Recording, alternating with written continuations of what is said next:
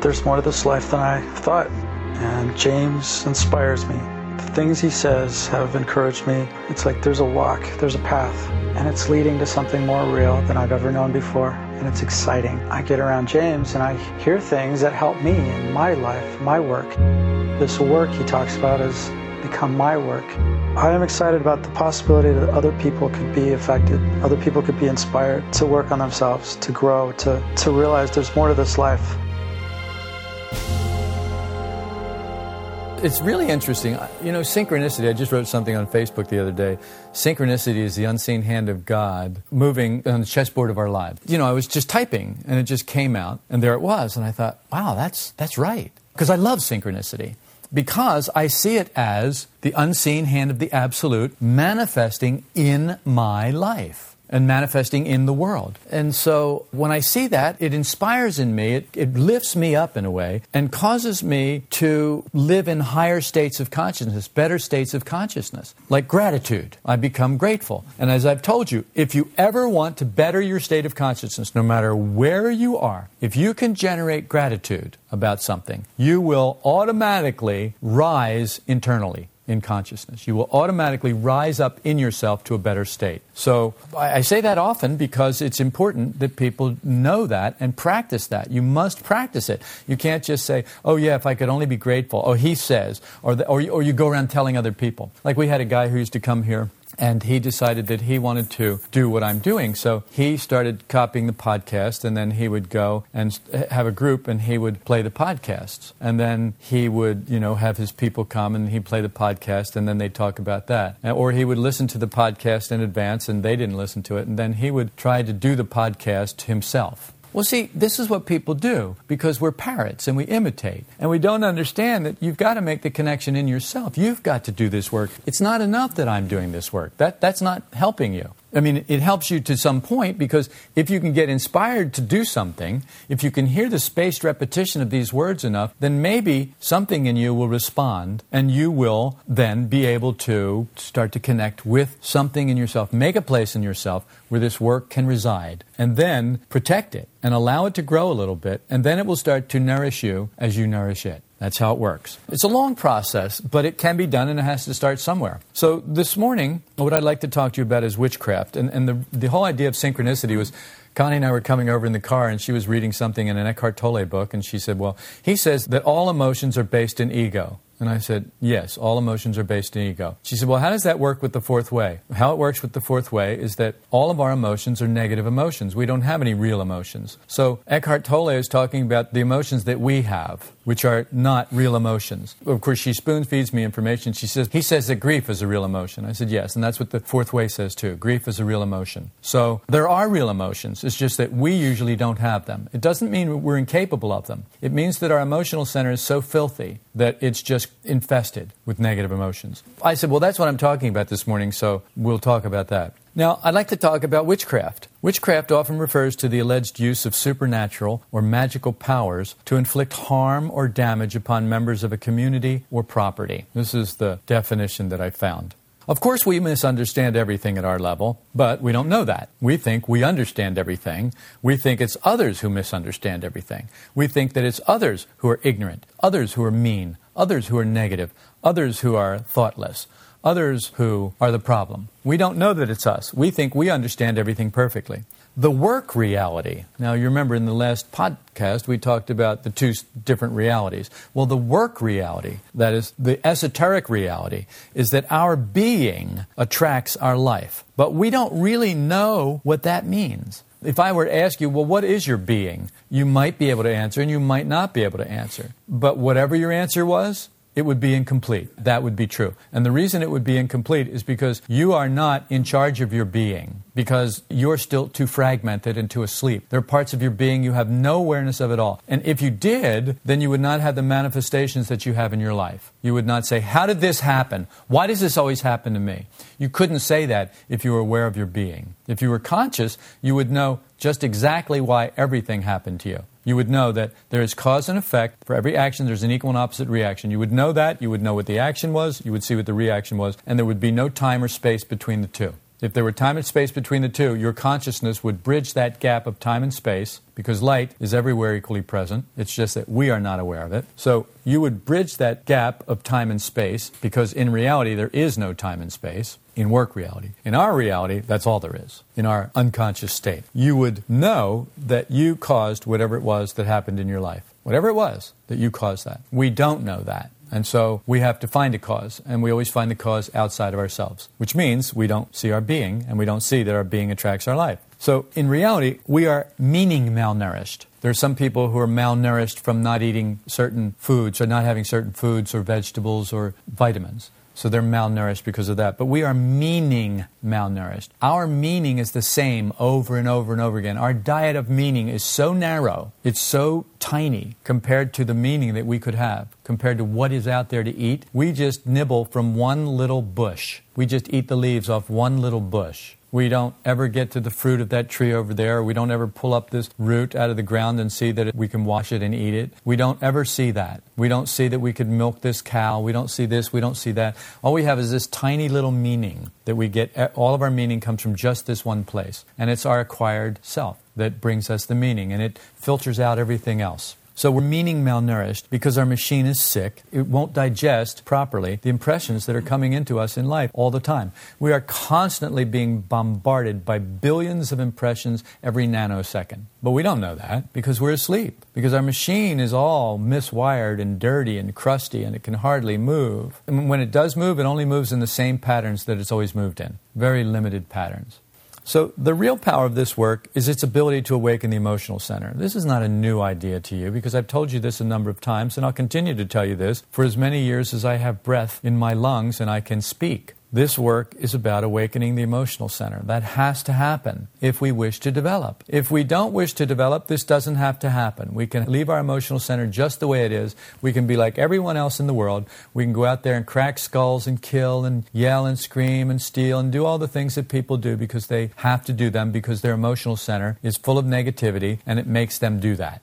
The emotional center is in a very bad state of infestation. In other words, it's bewitched. That's what it is. It's bewitched. Well, what has bewitched it? All its force is being sucked by the witchcraft of parasitic negative emotions. See, remember, witchcraft refers to the alleged use of supernatural or magical powers to inflict harm or damage upon members of a community or property. Your emotional center is your property. And witchcraft, this magical or alleged supernatural power, is harming and damaging your property, your emotional center. It is infested with parasitic negative emotions. They are constantly taking force away from your emotional center, which means they're stealing force from you. You are leaking force. And in essence, the force that could go for your development, for your nourishment, so that your essence, your, your essential self could actually be developed and nourished and you could grow into what you were meant to be, that force is being siphoned off through this witchcraft in the emotional center, these parasitic negative emotions. These little witches also warp it and distort it so that its ability to function properly is severely hampered.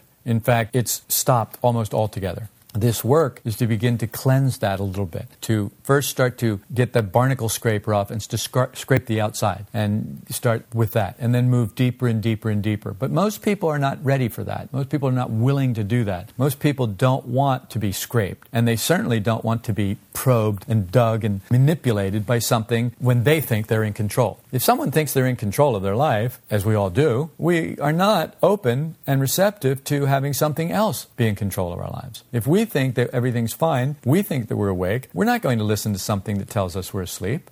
we're just not going to listen to it. We know better. That's absurd. That's why so many people can't do this work. But having the force taken is only part of it. The distortion and the warping that go into this hinders the ability of the, of the proper functioning of the emotional center, and this is part of its weakness and sickness as well. It's not just the filth of negative emotions, it's not just the violence that consumes us and that boils us. It's more than that. It's that now we can no longer see things as they are. It has totally, completely warped our vision. And what does that mean, our vision? Well, we're talking about the emotional center. So it's as if our emotional center is living on junk food, developed to fatten us up for the slaughter. Now, of course, the work says this, but not that way. The work says that you are being harvested as food for something else because you are not using your force to develop as you should develop. So that you fall right down in with the grass of the field, the cows, the sheep, the other things in life. And so life harvests you, harvests humanity, sleeping humanity, the same way that you harvest grass, hay, wheat, grains, corn, or cows, sheep, chickens, turkeys, whatever it is you harvest, that's what's happening to you. Now, you can extrapolate on the cause and effect and the karmic wheel that you're spinning on that one. As you harvest, you are also being harvested. Oh, okay. Well, then, let's talk about something else because we don't like that subject. So, how does this happen? From whence comes this junk food? Well, let's just look at just a simple thing the films we watch, the TV shows that we watch, the novels that we read, money and everything that connects to it. Money, power, prestige, sex, all those things all connect up together. In other words, all that. In short, the world of the five senses that is ruling over us. So we left five doors open, and the world is rushing in through those five doors and stealing energy, siphoning off our force that we could use for self remembering and self observation. It's stealing it and just draining it off so that we end up being bled, basically. It's like a spider that wraps up its victim in a cocoon and then just goes and sticks this little thing in there and and then draws off its life fluid. And it doesn't kill it all at once, it lets it stay there for a while. So it's like a snack bar. So your life's snack bar. And there's five entrances to life's snack bar, and it uses those five entrances to come and snack off of your force. And you don't have any force to wake up and develop, so you can't break free of the spider web and get out. And this work comes to set you free. Esoteric Christianity came to set you free. Esoteric Judaism came to set you free. Esoteric everything came to set you free. And it will come to set you free in every age forever. Because as long as man sleeps, there will be someone who is awake who will try and awaken the sleeping man. Because that's the way it works. And I don't know about you, but I am like filled with gratitude about that. Because that's our hope, really. The emotional center is capable of things we can't even grasp or imagine without false personality thrashing us with it and beating our essence back down. So, P.D. Ouspensky writes a book and he calls it Fragments of an Unknown Teaching or something like that. And they call it In Search of the Miraculous. Well, what does that mean, In Search of the Miraculous? It, what it means is the emotional center is capable of things we can't yet grasp or imagine that we would call miraculous. And Ouspensky was in search of the miraculous. And he feels like he found it, or he felt like he found it, obviously. I feel like I found it. I feel like I have found the realm of the miraculous. And I feel like I can help other people find it by directing them and by sharing how I found it, how I stumbled upon it. Stumbled upon it or was led into it doesn't really matter, does it? I mean, we don't know anything about that yet. We can't know everything right now because of our limited understanding, because of our limited consciousness. It's no secret that mankind lives in a shadow existence so bereft of meaning that we're collapsing in on ourselves under the weight of what our internal hollowness has manifested in the world. What does that mean? It means you look at all these wars and the famine and the, and the, insanity in the world. What does that come from? Does that come from our wealth of love and compassion, our wealth of mercy and generosity? No. It comes from our own internal hollowness based on self love, self adoration, self emotions, vanity, pride, greed, and all of that stuff. So that's what it comes from. That has eaten the center out of us. And so essence has a very small place to live in us. And it's because this acquired self has just turned into this huge monster that is just gobbling everything up. And life is using that and just draining off that force that it gobbles up, and we are being consumed by life. What this work is for is to turn the tables on that, to shut the doors so that life cannot come in through the five senses and attack us, so that we know how to guard those doors by making a space between those doors and ourselves, so that those impressions that come in can then, through the work, be transformed into food so that we can nourish our true essential self. Nod your heads if you're with me. Thank you. I like that. I like to know you're with me because that way I can move on to the next point. So, why hollow? Well, we've been hollowed out by the witchcraft of negative emotions. See, this is where it starts. We don't know that we are bewitched. You don't know that your negative emotions have influenced you to the degree that you have. You don't know that your, ne- your own negative emotions are making an idiot out of you. Your own negative emotions are humiliating you. Your own negative emotions are making you behave like a moron in life. Your own negative emotions are what makes you react in ways that you later go, oh, why couldn't I keep my mouth shut? It's not life. It's not the people in life. It's you. It's in you. This is why people turn me off, because this is what I say. It's in you. You are the problem. And people don't like that. They don't want to hear that. Well, then they need to go back out there and get hollowed out some more. And maybe there'll be a space in them when they get hollowed out enough where these words can be held, where these ideas can fall and rest. And then maybe in their desperation, maybe in their misery, they will find that these words, if applied to those spots, are like a healing balm, like a salve, that it will soothe things and calm things down. And it will be for salve for their eyes so that they'll be able to see then. It will be like salve for their hearts so they'll be able to actually feel something besides all of this anxiety and hatred and violence of negative emotions. That's the purpose of this. And that's why I say these words that I speak to you are spirit inner life. And they will go and do what they're supposed to do. But you have to let them. And if you can't receive them, if your cup is full, then they're just going to flow, go right over your cup. They're not going to get in there. So they have to get in there first. So here we are. Purification of the emotional center has to do with these negative emotions that we're talking about, the ones that are hollowing us out, the ones that are destroying us and gobbling up our force and keeping us from remembering ourselves, observing ourselves, and developing ourselves. What selves? The selves that we don't know yet, our essential, real, true nature we misunderstand, and here's where it starts. We misunderstand purity because we confuse it with morality. Now, I want you to pay strict attention to this because this is very important. This is crucial. This is a huge problem for us. The mixing of the idea of emotional purity with the idea of moral purity is what ancient esoteric literature has termed adultery. We think adultery is a man being with a woman that's not his wife, or a woman being with a man that's not her husband. This is not what esoteric teachings are about. This is what exoteric teachings are about. That's called morality. Esoteric teachings are not interested with morality. Esoteric teachings are interested in esoteric things, the internal side of you, not the external side of you. Esoteric teachings say that if you will make right your internal side, your external side will automatically flow in the right direction. That's how it's supposed to work, from the inside out. Exoteric teachings say no. You must have laws and rules and moral guidelines, and you must force people to do things no matter what is happening with them inside. Now, does, is that a bad thing? No, that's just what, the way that is. Our approach is esoteric, internal, not exoteric, external. Does that mean that if you start to hit her with a baseball bat, that I won't stand up, come over there, and take that bat away from you? Well, you better know it doesn't mean that. Over here, I will get in the very best frame of mind that I can muster. I will get in the best space that I can muster. And then my body will get up and walk over there and take that bat away from you. That's how that'll work. So, is it all esoteric? Well, you, decide for yourself. I really don't care. What I know is that that's got to stop. That's not going to happen here in my presence if there's anything I can do about it. And there is something I can do about it. So that's how I deal with that. The mixing of the idea, as I said, of emotional purity with moral purity is a big mistake. Mostly people think impure emotions are sexual, sexual thoughts, and that pure emotions means the absence or the repression of such thoughts. Moralists don't care whether you have such thoughts or not. What they care is that you don't act them out and that you repress them. Whatever happens to you, if you turn into some kind of a freak pervert and you blow up and you rape guinea pigs or whatever, then they don't really care about that as long as you fulfill their moral requirements of you.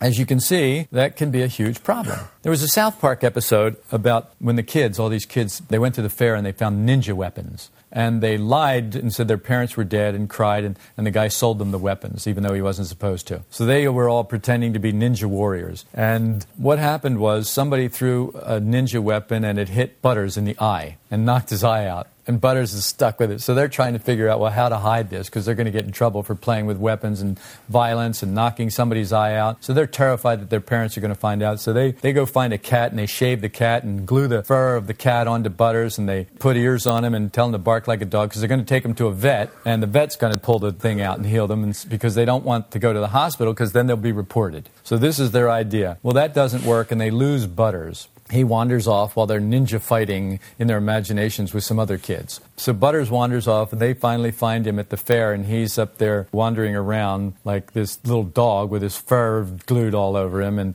these ears, and oh, he's just having a horrible time with this thing in his head. And so Cartman, he decides, Eric Cartman, he decides he's going to go and get something, you know. So he takes all of his clothes off because he's got this ninja power of invisibility. And so he's walking up there on the stage, right up on the stage, facing the audience, but he thinks he's invisible until someone says something. And then it's like, oh my God. Well, this whole thing then, there's a big town meeting. This is the worst thing that's ever happened. And the kids are sitting there just dying because they think they put Butter's eye out. There's all this violence. They've been playing with weapons. Somebody's been hurt. But no, the whole town is up in arms because they saw Cartman's little weenie. So everybody's all upset about that. The morality issue. The morality issue was all about sex. It had nothing to do with violence. Go ahead and kill as many people as you want. You want to put eyes out? You want to chop arms and legs off? Go ahead. Just stay clothed while you do it. Just meet our purity requirements, our moral purity requirements. You smile, but you're afraid to laugh because you live in a society that is completely bound up by that.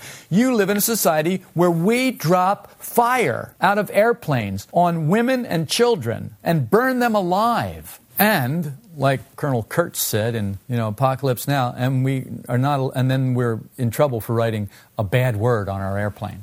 That sickness is what made him insane. That our sickness is what made a man who woke up insane. That's where we live. So of course you're not laughing because you don't see the humor in it. Where's the humor in that? There is no humor in it, really. It's like, oh my God, this is really how it is. Now, I know that it sounds like I'm preaching, but I'm really not. So that was the South Park episode. Violence is fine, impure thoughts or impure manifestations are not. There is a kind of mass insanity around this that acts as a racial vortex. So our whole species gets sucked down into this vortex. And it's a drain that sucks the force from millions of people every day. So there's something really big eating us, something with a big appetite. We have this unconscious division of emotion into pure and impure. You don't think you have this division of emotion between pure and impure. But if you think about it a little bit, if you become conscious of it, you will see that you do. From a work perspective, what does pure and impure mean regarding feelings? Well, I tell you, here's what we're going to do. We're going to move away from sex and think of glass. Why? Because you can't think of sex. You are too bound up. You are so confused. You are so you are so in the dark about your sexual center. You don't know where it is, what it is, or what it's doing. All you do is just try to keep it under control. That's where a lot of force goes with us, trying to keep the sex center under control because we don't understand it, because we don't have a clue what's going on. And there's a tremendous amount of force there, tremendous amount of force that can be used to develop. But we don't know that because we're screwing the lid down on it. we're nailing it down. We're trying to do it. We're putting things on top of it, trying to get it under control because we don't know how to deal with it. We don't know how to manage it because it's out of our control. We don't know where the on off switch is. We don't know where the steering wheel is. We don't know where the brake pedal is. We don't know where anything is. It's like a runaway car for us. And sometimes we enjoy the ride. And then other times when we crash, we go, oh, well, that wasn't much fun. It was fun, but the crash really was terrible.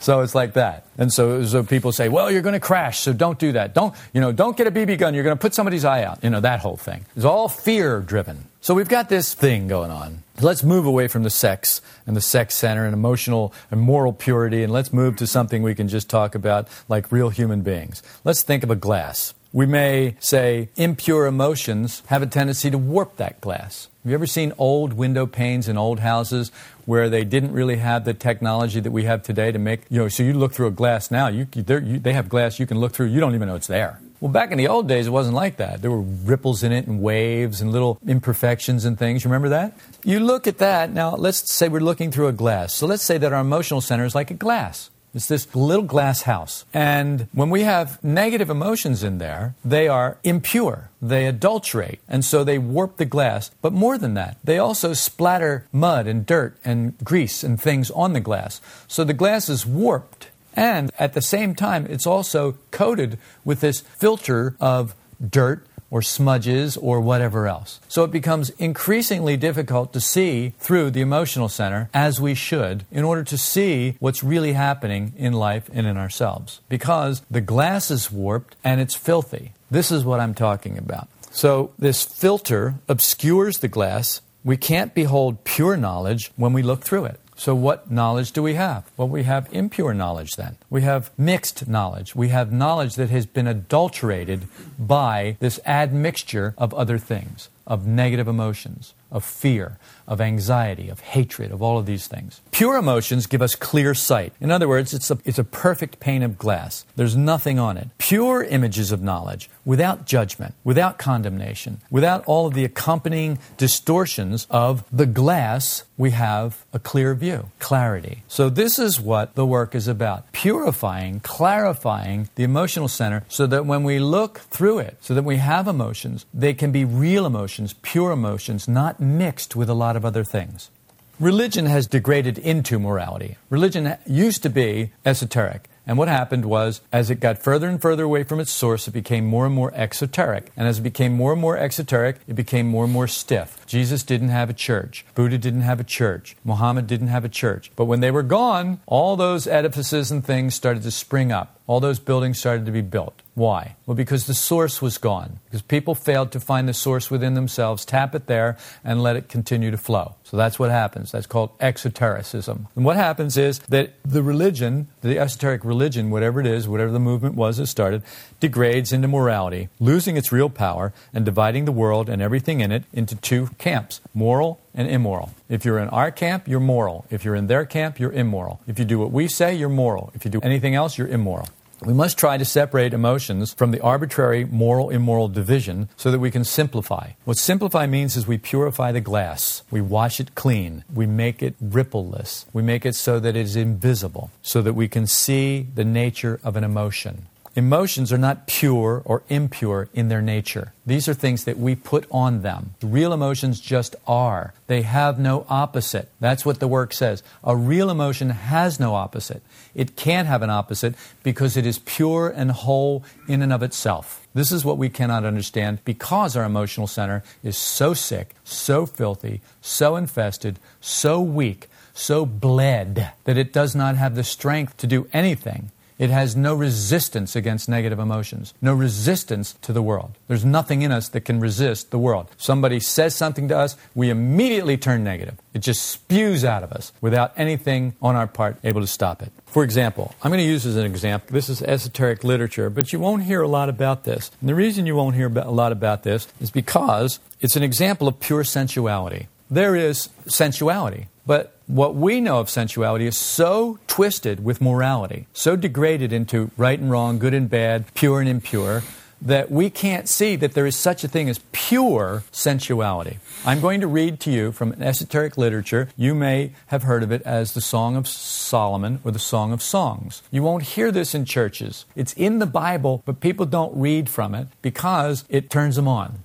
sexually. And they get all weird and they start to lose control. So it's in the Bible, but we don't know what it means. So I'm just going to read just a little bit from the first thing The young Shulamite bride and Jerusalem's daughters. The Song of Songs, which is Solomon's. May he kiss me with the kisses of his mouth. For your love is better than wine. Your oils have a pleasing fragrance. Your name is like purified oil. Therefore, the maidens love you. Draw me after you, and let us run together. The king has brought me into his chambers. Okay, so right now, already, wait a second we're holy, we're pure. These are impure. We, well, you, well, you just can't happen. The maidens are all in love with him. Now he's kissing me with his mouth, and you go further, and it gets really crazy in here. It starts to talk about breasts and noses and necks, and you know, it's like ah, and fingers dripping with myrrh, and unlocking the lock and entering the garden, and on and on, and people start to go crazy. No, what are they going crazy with? Usually impure sensuality, but this is pure sensuality. But because our emotional center is so so impure, we cannot see it. We cannot let it feed us. We cannot see that there is a pure, unsullied, unadulterated love that comes from the absolute. It is absolute love and it has a pure, unsullied, absolute manifestation, even all the way down here. But we don't know anything about that because we've been playing in the mud. We're just covered with all this stuff, and so we can't see any of it. That's just an example. I'd love to read more to you about it, but I got to watch you guys because who knows what you'll be doing. Yeah, just like, jeez. so we've got all this impure sensuality mixed with other emotions, and so we can't see it. So emotions are good and bad from a moral perspective. That's a good emotion, that's a bad emotion. That person has a crush on you. You're letting that person have a crush on you. No, I really can't help it. Yes, you could stop being so wonderful. You should kick them in the face a few times so that they don't have a crush on you anymore. No, you're the one with the problem. I shouldn't do that. You're the one with the problem. You should handle your own problem and stop trying to get me to handle your problem for you. Well, that person has a problem too. Well, that's that person's problem. Why don't you handle your own problem and stop trying to handle everybody else's problem? Well, no, because I don't have a problem. My problem is only based on what you people are doing. See, all of that is insanity. That's what it is. It's insanity. And when we are in the grip of negative emotions, we are being influenced by their witchcraft and we are made wonky we go insane and we can't see things clearly and we can't understand things properly. And then we start doing stupid, crazy, violent things because we have been conquered, we have been bewitched, as it were. Now, whether an emotion is good or bad from a moral perspective, let me tell you this from a work perspective, they equally sully the fundamental feeling of the emotion. What we're looking for is purification, not right classification. We're not looking for right classification, we're looking for purification. How can we discern? Well, let's shift away from sex again and, and, and, a strong moral prejudice to something we can talk about without going crazy. We could talk about sympathy. Sympathy is something we can talk about. Impure sympathy is pure sympathy that has been mixed with the calculation to receive something for one's sympathy. So there is such a thing as pure sympathy. But as soon as you start to get yourself involved with it, I should get something for this, I'm a better person for this, my ego is now involved, my false personality is now involved, now it's impure, it's been adulterated. There's this admixture of self in it. And the pure sympathy is now spoiled. So you see, that we can talk about. The admixture of self interest adulterates the pure emotion of sympathy. All negative emotions are impure esoterically because they distort. What do they distort? Everything. There is nothing that they don't twist and distort. So if you're in a negative state, not one thing that you see, that you think, that you feel, that you experience can be trusted. What you have to do is first get out of that negative state. If you don't do that, you will be sucked down lower and lower and lower until you end up in prison for some violent crime. You either get out of it or it will overcome you. The witchcraft of that initial negative emotion, that little spell, just that little spell of allowing your self interest into an emotion, that little tiny drop, just a drop of it, starts to grow and expand and it starts to consume anything good. And so the only thing that's left is more of that. And then it starts like a wildfire and it will rage through you until it burns up everything. You must stop it. If you observe yourself properly, you know the taste of negative emotions and the states to which they lead as they pull you down. You can taste the difference. It can happen instantaneously. Everything's fine. And then somebody says something, and all of a sudden it triggers something in your mind, and you are absolutely bewitched. You are under this control, this witchcraft of the negative emotion, and things are coming out of your mouth, and you're doing things and you're thinking things that just a moment ago you would never have even considered. But now suddenly you're completely consumed by them. You know that taste? That's what you have to know. You have to know that taste. You have to know the taste of negative emotions. You have to know that it may taste good right now, but it's going to lead you to a very bad state. Suddenly, you feel different. Some feel empowered by their negative emotions. Some people feel clear, like they know things that other people do not know. They see things that other people do not see. They know other people's thoughts. They have a clarity about what another person is thinking, what they're feeling, what their intention is, what their plan is. They see it all as clearly as if they were God, because that's the power that witchcraft gives you. It gives you the power to believe that you're God when you're just a bozo on a bus with no driver singing songs. Row, row, row your boat, you know, or whatever you're singing. There's no self doubt involved, and only doubting others. There's no self doubt. You know that what you see and what you feel and what you think is the truth. You know because you are empowered by this negative emotion. You have the clarity of this negative emotion. Everyone else is a liar. Anyone else that doesn't agree with you just doesn't see. And it's either because they're blind or because they don't want to see or because it's their ego. Whatever. You, you can have a million different lies to support your self justification for your negativity. If you really observe yourself, None of this makes any sense. If you really observe yourself, you hear that thought come up and those things come up and you go, yeah, right, get out of here. You just stop. You just put the brakes on, you come to a screeching emergency stop. You refuse to move forward. I will not go with that little eye. I will not go with that state. I know that taste. There's nothing down that road for me. No. And you will stop. You will make a complete inner stop if you have observed yourself because you know not to go there. If you haven't, well, you need to start observing yourself so that you can start to get some control.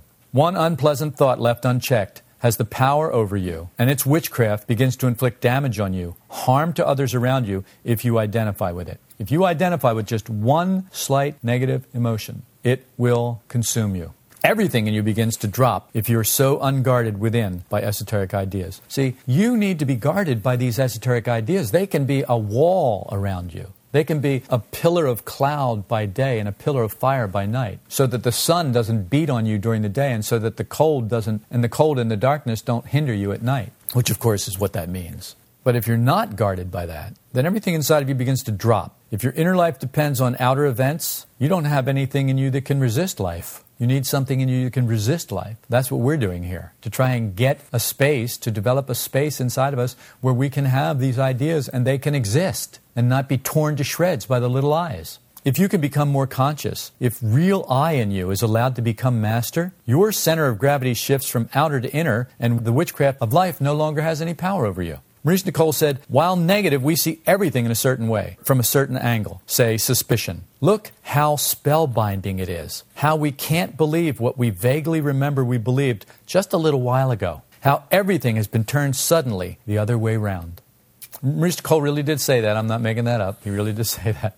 Actually wrote that. This witchcraft that binds us with the spell that negative emotions cast over us is not easily escaped. Begin with the slight negative emotions and start to separate from them. Don't go with them. Look, if you're in the grip of something really huge, just try and shut up and get away, where you can try and just let it burn out, try and get a grip. But the slight negative emotions, that's where you need to start. Don't go with them. Realize how awake you must be to catch these little witches before they catch you. Resist the pleasure of being negative, of feeling right, of feeling vindicated, of feeling justified. Resist the power that you feel comes with that, the power to be in control and not to be fearful. Because that's one of the things that negative emotions give us. It gives us this anger and this sense of clarity and this sense of self righteousness, which lifts us up over other people, and we feel like we have some control. We don't have any. We are in the grip of the witchcraft, but we feel like we have control. We must work on the emotional center to rid it of negative emotions with their spellbinding power to destroy our happiness, because that's what they do. Some people would have no source of happiness at all without negative emotions. Think about it. Think of your past life, this life, when you had no happiness outside of negative emotions. Don't be one of those people. That's my recommendation to you.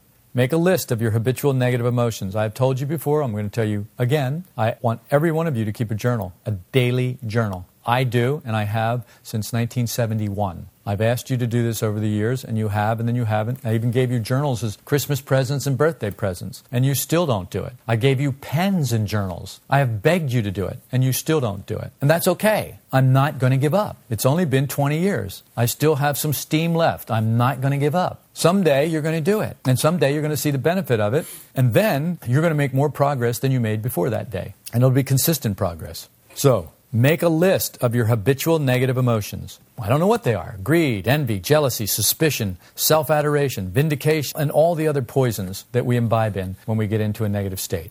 Bring all of that into the light of consciousness. You don't have to do anything about it, just bring it into the light of consciousness. This is all I'm asking you to do. Write it down in the light of day and look at it and say, Yes, this is a habitual thing with me. I can be counted on to go there. Just see it. The light will heal you. The light will cure it. The light will take care of it. You just keep bringing it to the light. That's what I have to say about that.